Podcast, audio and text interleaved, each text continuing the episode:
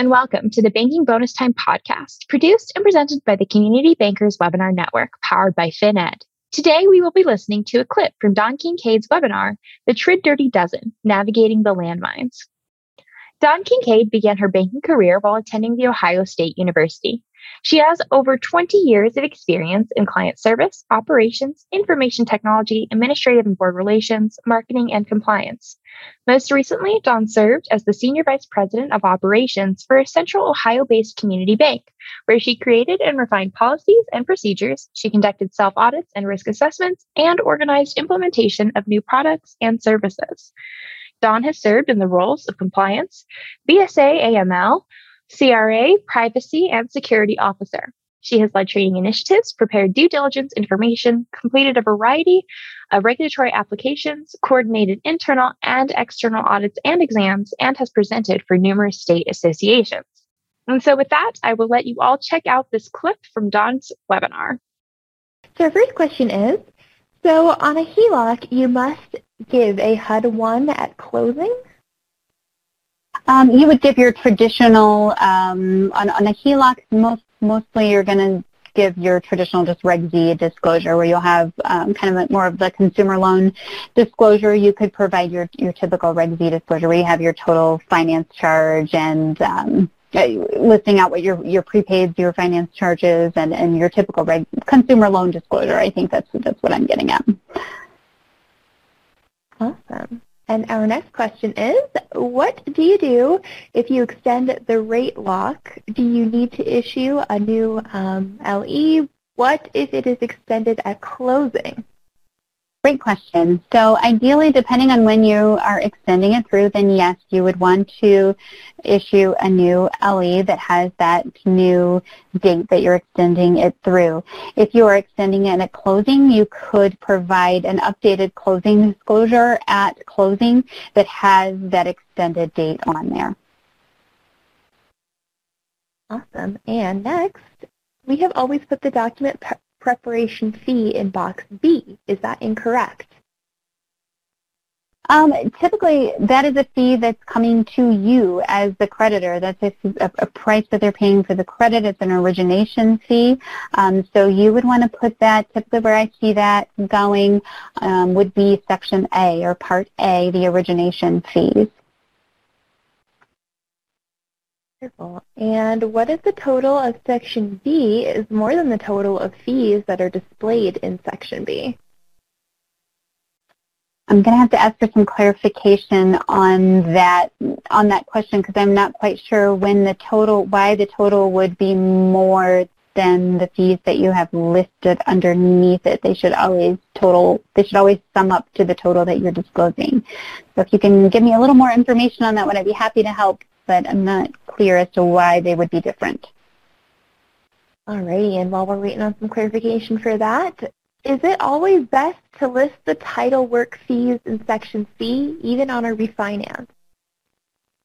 Um, only if they're allowed to shop for those fees. And so again, Section C on, on our loan costs that are, those are fees that the borrower is allowed to shop for. So if on your refis you don't allow them to shop for settlement services, then those fees are going to go up into Section B, the services that they cannot shop for. So I know a lot of institutions close their own refis, right? You're your own settlement agent for your refis.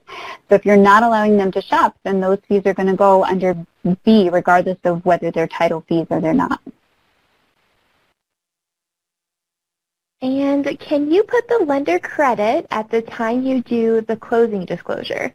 We offer up to 2000 on closing costs, so we don't know the exact amount until closing.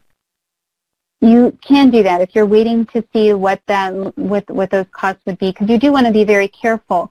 If I say that I'm going to give $2,000 in lender credit on the loan estimate and my closing costs only come in at $1,500, I still owe the borrower, um, if I've disclosed on the loan estimate $2,000 in lender credit, I'm still going to owe the borrower $500 credit right? Because I've told them that this is what the lender credit's going to be. So yes, you, you can do that if you're if you're going to be if you're doing that blanket dollar amount and you want to apply it there at the on the closing disclosure. That's fine. Wonderful. And our next question is, do you have to do a change in circumstance along with a new LE when the rate lock expired, even if you don't charge any fees? Um, I, I think it's it's a good idea because you're if you're re if the rate lock has expired and you're relocking the rate, or and similar to the question before, if you're just going to extend that time, um, I think it's it's a good idea to go ahead and issue a revised loan estimate that would show the the new date that you're extending that through. And, and I think a change in circumstance form wouldn't necessarily be required because that's I mean, you're clearly just extending the rate lock time, but I do think it helps from an audit, from a selfish personal auditor's standpoint, I think it would help to have a notation in the file to say it expired due to, you know, maybe we're waiting on something or this is why we chose to extend it in this situation. I think I would want to have that documented to say this is why we chose to extend the rate lock. Um, and on the closing disclosure, does each person that has the right to rescind to be listed on the first page of the CD or they simply sign the last page of the CD without their name being listed on the first page? Okay, so they don't need to have their name listed on the first page, but if they do have the right to rescind, so if you have a, a, husband-wife situation where only the loan is going to be in only one of their names, um, you do need to be able to, if they have the right to rescind, they should get a copy of the closing disclosure. And so how you choose to document that could absolutely be by having them sign um, that document to prove that they received a copy of it, that would be fine. Um, but you just want to, whatever your process is, you just want to make sure you're applying that consistently to be able to prove that they received that copy. Awesome. And if you are doing a home equity loan on the application, you would only use purchase or refinance. When would you use the other box? Um, you could absolutely utilize, you, you, you have more options. You of course could use the other box and, and utilize, um, utilize the words home equity there. It would be fine. Um, so just, I think that's, that's the options that you have available to you. So for TRID, you have four options available. You have purchase, you have construction, you have refi, and then you have other. Um, so you would utilize other when you do have one of those home equity situations. That would be absolutely fine. Awesome. And we got some clarification on our earlier question. So what if the total of Section B is more than the total of fees that are displayed in Section B? For example, the total in Section B is 1500 but the fees displayed only total 1200 because two of the fees were not pulled over onto the loan estimate.